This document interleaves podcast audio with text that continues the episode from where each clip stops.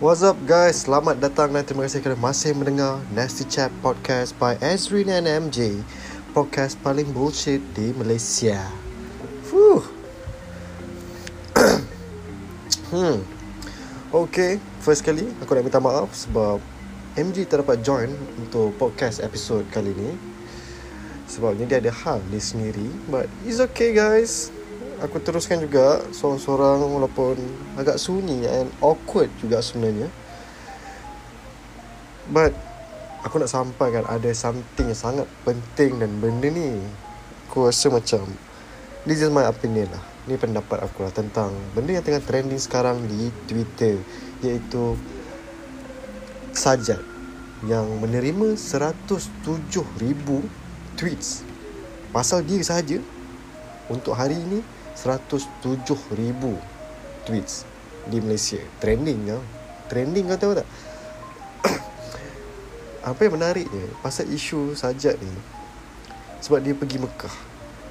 Dan dia pergi Mekah dia menunaikan umrah sebagai seorang Islam tetapi ada hal sikit iaitu hal dia orang kata dia ni lelaki orang katalah tetapi sampai di Mekah dia menunaikan umrah sebagai seorang wanita. Um, di situ nampak macam ada some, something is wrong, right? Kan? Macam something is wrong lah. But the issue is kenapa korang confirm sangat dan kenapa benda ni trending? Aku macam kau tak ada live ke? Hari ni hari Isnin tu orang lain kerja kau tahu tak? Lain sibuk menguruskan hal-hal ofis, hal-hal pejabat, tanggungjawab semua tu. Korang sibuk dengan hal kain kain dalam dia. Sesajat ni. Dan aku paling interesting nak baca adalah tweet-tweet uh, budak-budak Twitter pasal topik sajat ni. Dan apa yang menarik perhatian aku adalah satu tweet daripada Sakinah. Dia tulis tu, Sajat berhak menunaikan umrah sebagai orang Islam. Tiada isu di sini. Tetapi yang menimbulkan kemarahan orang adalah hak wan adalah hak wanita-wanita lain di situ yang mahu menjaga batas pergaulan mereka. Jika hak sa- jika hak sajat sahaja yang dijaga, bagaimana pula dengan hak wanita-wanita lain di situ? Sekadar renungan. Well, good tweet, good good one, good one from Sakina. Betul juga apa dia cakap ni sebenarnya. Sebab kita pergi sana pun kalau so, sebagai seorang wanita nak pergi ke Mekah menunaikan tanggungjawab sebagai seorang Islam pun memerlukan mahram untuk ke sana. Dia tak boleh pergi simply. Yes, itu hak wanita. Kan? Tapi dalam sini dah ada eksploitasi. Mungkin mungkin itulah. Itulah kan. Kita bacalah pula uh, tweet orang lain ni tweet daripada Muhzail. Dia tulis Sajat pergi umrah tak salah yang salah dia pergi menyerupai jantina lain. There is no need for double standards. And please leave your religion to us and we shall leave your belief to yours. Which I'm pretty sure people aren't really sure of. Bro, benda kau meraban ni bro. Cakap bahasa Melayu dah lah. Oh, aduh. Lepas tu nak sembang pasal But it's okay Itu pendapat dia Aku respect ni pendapat dia But it's okay We never judge Kita baca lah pula um, tweet tweet lain tweet lain pula. Kita tengok. Tweet lain? Ha yang ni aku suka. Daripada Electrofine. Dia tulis Sajat pun dah pergi umrah. Kita bila lagi? Hicks ha, Dia siap Hicks kat ujung tu. Betul juga dia cakap ni. Sajat dah pergi umrah. Kita bila lagi kan? Ha, Tu lah. Kita tak pergi umrah babe. Kita pergi ke Twitter Kita pergi serang dia. Ha, Tu yang kita buat sekarang dan kita baca pula tweet daripada Kerusi Sepi. Ditulis sini Cantik Sajat buat hal. Ada yang report Saudi Pasal pergi dengan pasport lelaki. Tetapi berpakaian perempuan kat sana. Ni kalau Malaysia kena kick out dari list application visa Boleh ramai-ramai kejam sajat ni. Well Aku Macam nak cakap? Kalau benda ni betul jadi Maksud aku kita punya listing visa dekat, dekat Saudi di, dikeluarkan atau dilimitkan, diterhadkan disebabkan kes ni well, memang aku aku pun marah. Everyone akan marah. Tapi untuk kita nak mengeluarkan statement macam boleh ramai-ramai rejam saja which is kita jangan tunjukkan kita ni homophobic. Benda tu tak perlu. Kita jangan terapkan benda tu. Aku tak setuju lah part tu but still a good point it's okay it's okay kita baca pula next tweet next tweet um okay jumpa daripada Nadia Yasliza dia tulis just wondering ramai tak transgender pergi Mekah and pretend to be what they are not I mean Sajat is one case How about others who are not celebrities? Yes, logic. Sebab yang aku dapat info pun Sajat pergi ke sana bukan dia seorang je lah yang transgender. PA dia pun ada juga di sana dan PA dia pun transgender juga kan. So kes ni sekarang jadi isu sebab dia dia adalah orang yang dikenali ramai. And then bagaimana pula dengan pondan-pondan lain, transgender lain yang ke Mekah? Ada isu tak sebelum ni? Aku tak tahu nak cakap macam mana But Well good point Soalan yang bagus sebenarnya Kita baca satu lagi Tweet Daripada Zarik Sajat can perform the umrah like normal people too. But What makes people mad Is Sajat disobey Other country law and violates women's rights.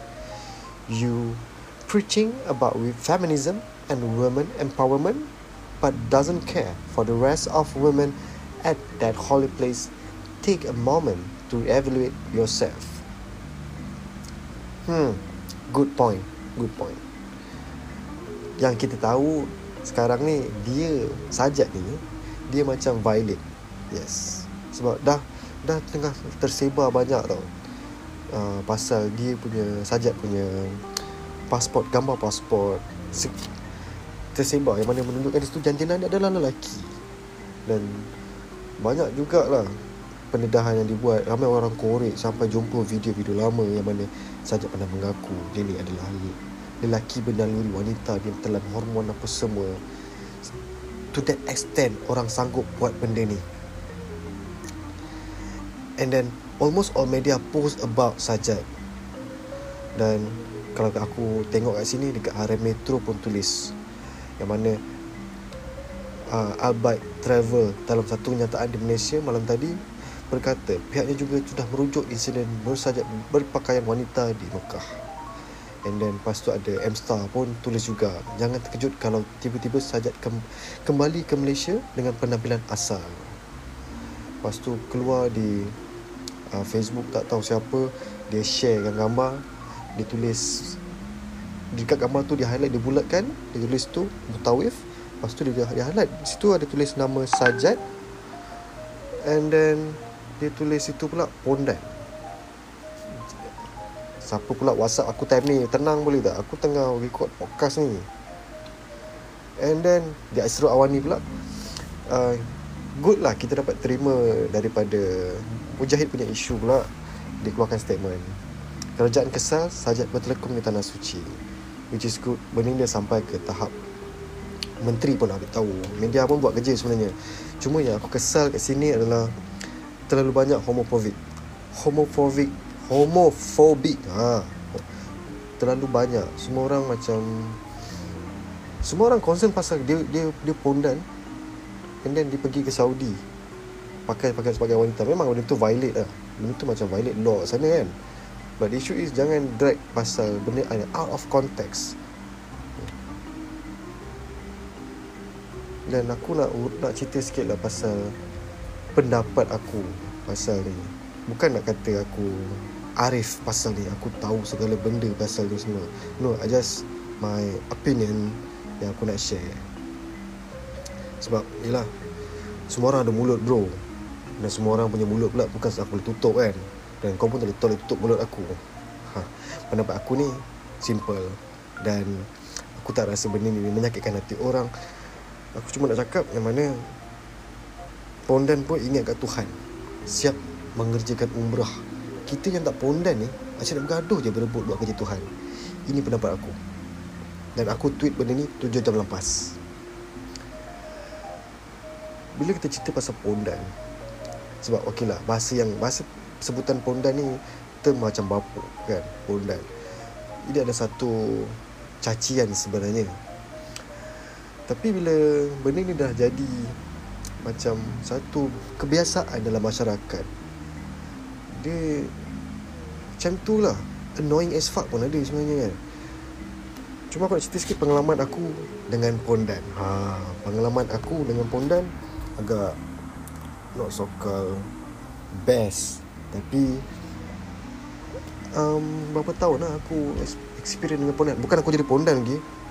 Experience aku Berkawan dengan geng-geng Pondan ni. Geng-geng Mahayam Geng-geng Bapuk Geng-geng Transgender Geng-geng uh, Pancake Gay.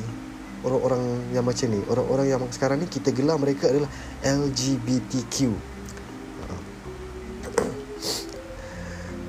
aku start dengan pengalaman aku first ah first aku encounter Pondan adalah semasa aku di um, UiTM Sri Iskandar Perak. Okay. zaman tu aku baru habis daripada SPM aku masuk ke UiTM untuk sambung belajar sambung diploma in interior architecture. So first day macam Okay lah kan. Uh, After like few months Aku mula realise yang mana Kenapa Kenapa sini macam Tak macam yang aku expect. University yang macam aku expect Yang, macam, yang mana Ada lelaki dan awet kan? Macam tu kan. Tapi ada satu lagi karakter Itu pondan wujud So aku macam Okay honestly lah At that time At that moment Aku agak homophobic. Aku takut juga sebenarnya. Aku macam Geli lah kan?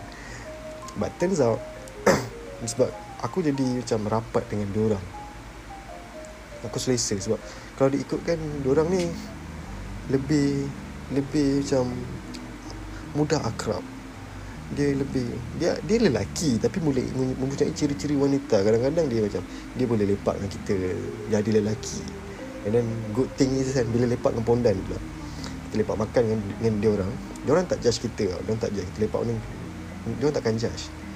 Walaupun mulut orang ni puaka Dia takkan judge. And then Dia akan bawa awet-awet lawa. Mostly awet-awet lawa Dekat UITM Semua lepak dengan pondan bro. Ini pengalaman aku lah. Sepanjang kat sana 3 tahun 6 bulan. Okay Kenapa 3 tahun 6 bulan? Sebab aku extend. Aku fail paper Ada extra. Aku kena Itulah repeat lah 3 tahun 6 bulan Aku kat sana Yang aku notice Tak 3 tahun lah Dalam tempoh 6 bulan Aku dah notice Dia Geng-geng pondan Akan bawa awet-awet lawa lepak dengan orang which is good untuk aku lelaki yang straight lepak dengan orang. Sebab apa perempuan lawa ni dia orang lepak dengan pondan? Sebabnya dia orang ni rasa selesa dia orang rasa selamat secure. Takkanlah pondan nak rogol dia orang kan? Macam tu lah. Takkanlah pondan nak raba. Ha, macam tu. Ini apa yang dia orang sendiri cerita kat aku lah. Ni semasa zaman di ATM juga. Aku kenal ramai pondan. And then aku ingat lagi pada masa tu aku sem ke tiga atau ke empat aku something like that semester ketiga dan semester keempat um, aku sebilik dengan pondan. Literally memang pondan. Dia ada titik and then dia pergi mana-mana memang berkembang. Suara kepit no? Suara memang kepit. And then dia memang cantik lah. Masa, masa tu dia memang cantik lah So disebabkan tu aku kadang-kadang pun rasa tak selesa Rasa macam The hell siya kalau aku steam macam mana tu Ah yes.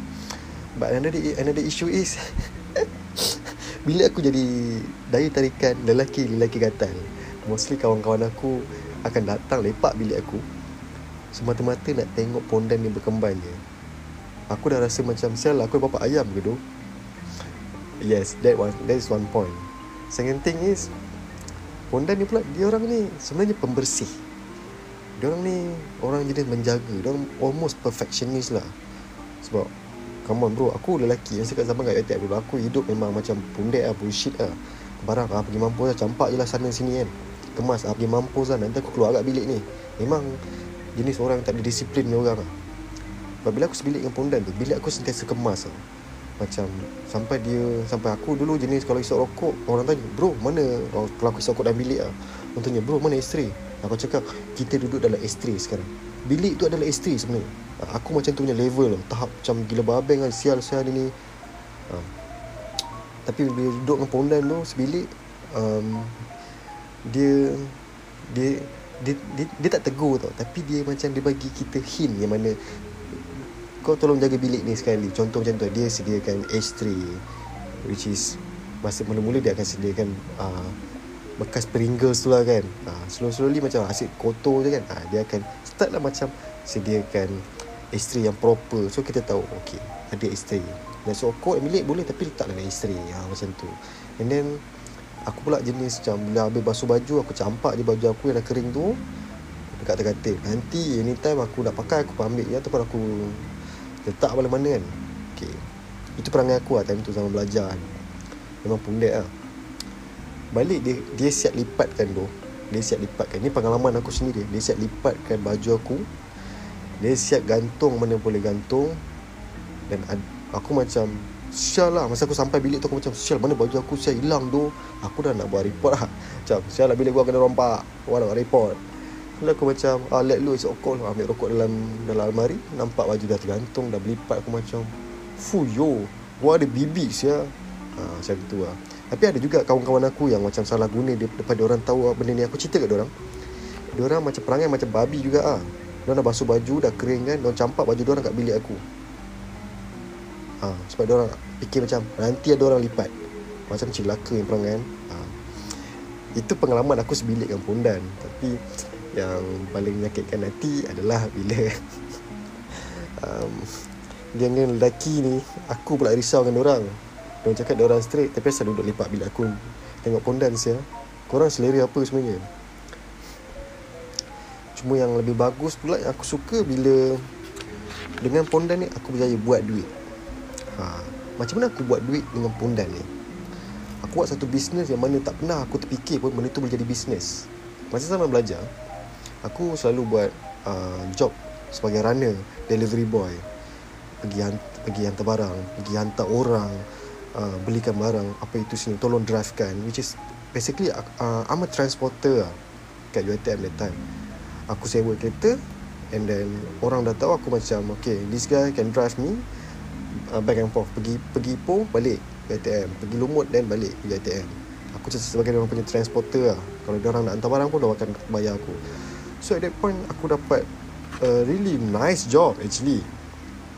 Daripada actually it started uh, from one pondan lah. Contact me dia macam Ezrin kau boleh drive tak? Aku macam yes aku boleh drive. Lepas tu dia tanya esok kau free tak untuk drive aku pergi ke Ipoh? Aku macam uh, why not? Tapi aku cakap kena bayar lah kan.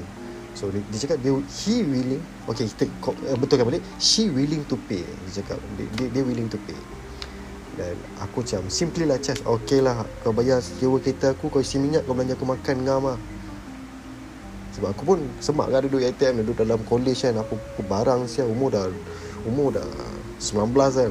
Umur dah 20 kan. Nak juga fun kan Dekat luar kan. So aku macam Okay fine. Aku sewa kereta. Aku minta duit sewa, That time sewa kereta Adalah RM90 MyV RM90 selama 24 jam Sehari lah. And then minyak top up dalam 30 Untuk pergi balik Lepas tu makan Aku minta dia belanja Aku makan apa aku nak Dia bayar. Okay So tugas aku adalah hantar dia ke Ipoh dan ambil dia bila dia suruh aku ambil. So aku akan pergi Ipoh aku hantar dalam one satu jam punya perjalanan standby sana lepak apa semua sokok ke apa. And then kita lelap lagi kereta ke apa. Then dia akan call. Dia akan call dia akan cakap okay no ambil aku sekarang. Ha, macam tu lah. So aku akan ambil hantar dia balik. Lepas tu dia so itu tugas aku pertama. And then aku start realise yang mana benda ni boleh buat duit doh benda ni serius boleh buat duit. So started that time aku terfikir yang mana aku perlu buat duit dengan cara ni aku nak transport pondan-pondan ni sebab aku dah tahu dia orang memang nak pergi sana untuk memantat mungkin atau untuk memondan dan balik. Ha. so bermulalah carry aku sebagai seorang bapa ayam kat situ. Ha. so every week aku akan sewa kereta dan aku akan bawa pondan-pondan ni. Aku charge satu kepala RM50 untuk pergi dan balik.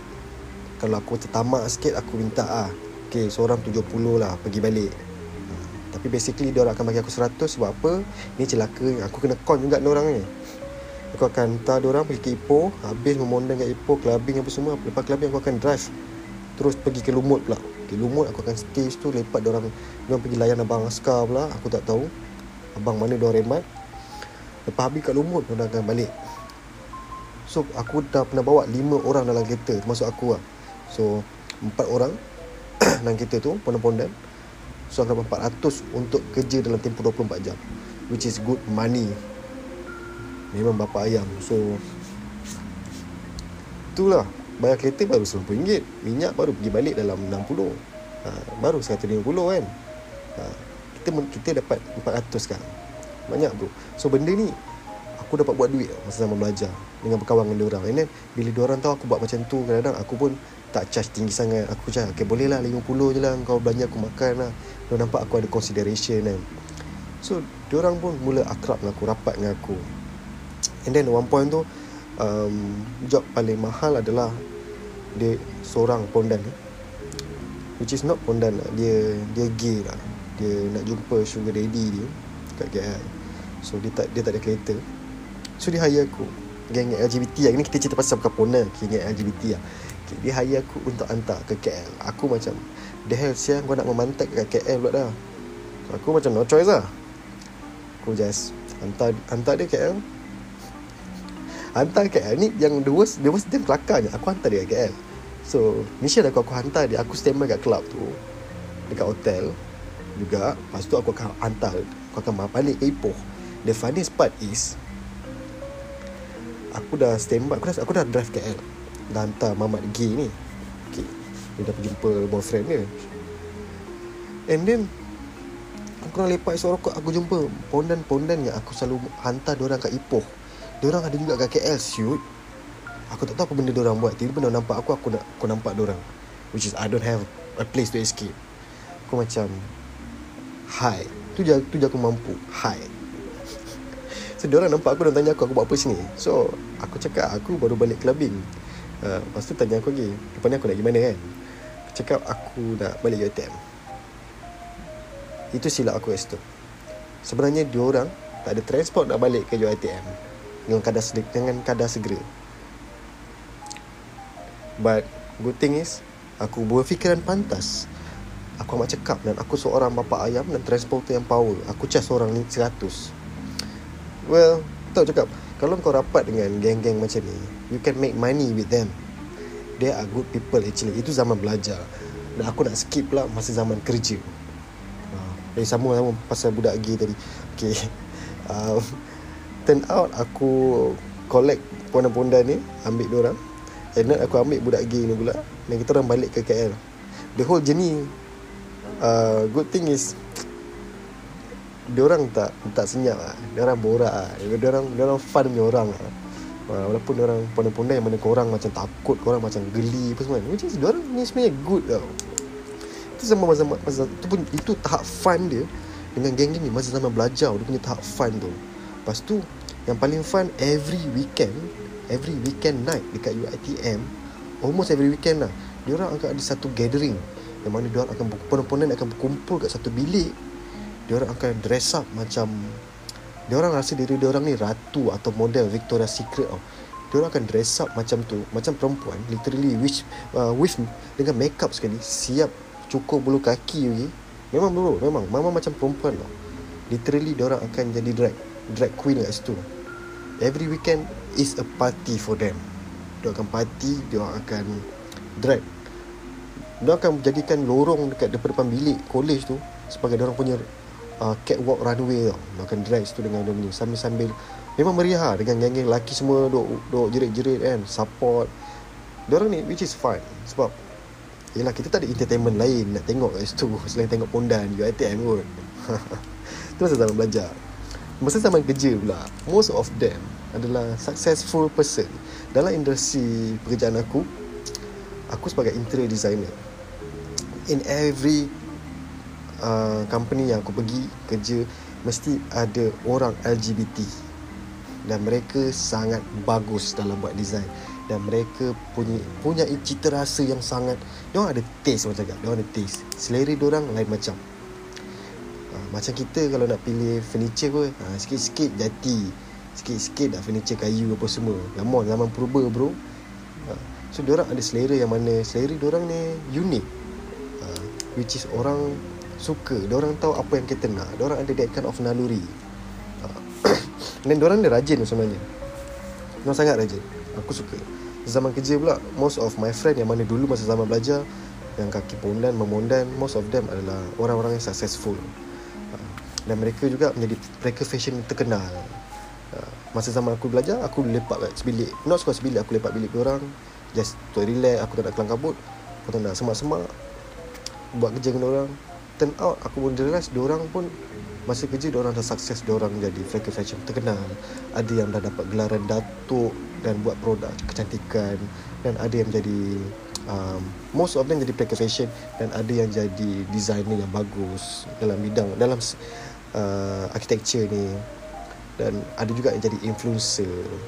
Which is orang tak orang tak macam korang anggap. Mereka ni pergi kerja macam nak mantat je. No bro. Orang macam kita. Cuma naluri mereka berbeza. Pada pendapat aku Kita jangan letakkan kebencian. Kita tak kenal golongan ni macam mana. Kita tak pernah uh, bersama mereka. Kita tak pernah uh, kenal, mendalami Diorang ni macam mana? Diorang ni most of them yang pernah cerita kat aku Pernah macam mengadu lah. Macam cakap Diorang tak pilih nak jadi pondan macam ni. Most ada lah yang macam mengada-ngada nak jadi pondan memang ada kan. Tapi ada juga yang macam orang cakap orang di membesar dalam suasana yang uh, contoh dia ni lelaki ke dia orang dibesarkan dalam suasana yang perum, dalam dibesarkan dengan cara cara perempuan anak perempuan macam house uh, not suka housemate uh, roommate aku di ATM dia pernah cerita aku nak tanya lah dekat dia. Aku cakap uh, kenapa kenapa dia macam ni? Kenapa dia decide untuk jadi macam ni? So dia cerita. Dia dia bukan decide untuk jadi macam ni. Dia tak pilih pun nak jadi macam ni untuk jadi pondan macam ni jadi perempuan. Dia tahu dia lelaki. Dia memang betul nama dia nama lelaki. Aku tahu nama lelaki dia. Nama nama penuh dia sebenarnya sebab dia memang rapat dengan aku so dia cerita dia, dia tak pilih untuk jadi pondan ni. Benda ni datang naluri dia ada sifat yang tiba-tiba muncul. Sebabnya dia dibesarkan dalam keluarga yang penuh adik-adik perempuan. Dan dia pun bergaul bermain dengan adik-adik perempuan. Dan kadang-kadang dia cakap dia kena pakai baju perempuan untuk yalah kau dah main masak-masak kan? Adik-adik perempuan semua sasah kena pakai baju perempuan kena bully lah kan? Dengan kakak dia macam tu lah so dia cerita macam tu. Dan dia boleh dia besar and then encouragement daripada family pula. Mak bapak dia pun macam tak kisah. Mak bapak dia macam pasrah. Dia dah it's okay. Kau anak aku apa nak jadi dengan kau aku terima. Macam tu lah dia cakap. Kita kena sebab aku tengok dalam masyarakat kita ni ramai yang macam homofobik takut gila geli. Macam nampak jijik gila lah geng-geng pondan ni. Kau hanya nampak pondan. Kau tak tengok macam orang yang homoseksual gay bisexual apa semua.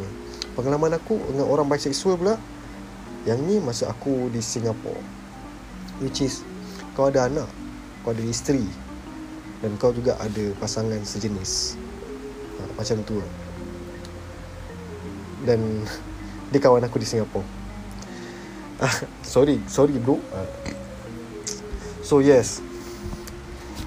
Aku macam tak nak ulas panjang pasal kes yang tengah trending di Twitter sekarang pasal sajat sebab itu itu hal dia bro. Itu hal dia. Dan dalam podcast aku kali ni aku bukan nak mengajak korang untuk benci untuk takut untuk tanamkan sifat yang mana kita kena tolak LGBT no. Kita seharusnya macam okay, kita terima. Kita terima kita terima community macam ni. Kita terima. Sebab kita tak tahu one day we might need them one day mungkin diorang yang akan tolong kita. But sebab most of them kerja diorang bukan hanya sebagai mak ayam bukan hanya sekadar kerja sebagai pelacur bukan hanya bekerja sebagai GRO no. Diorang bekerja sebagai seorang yang profesional. Diorang macam kita juga.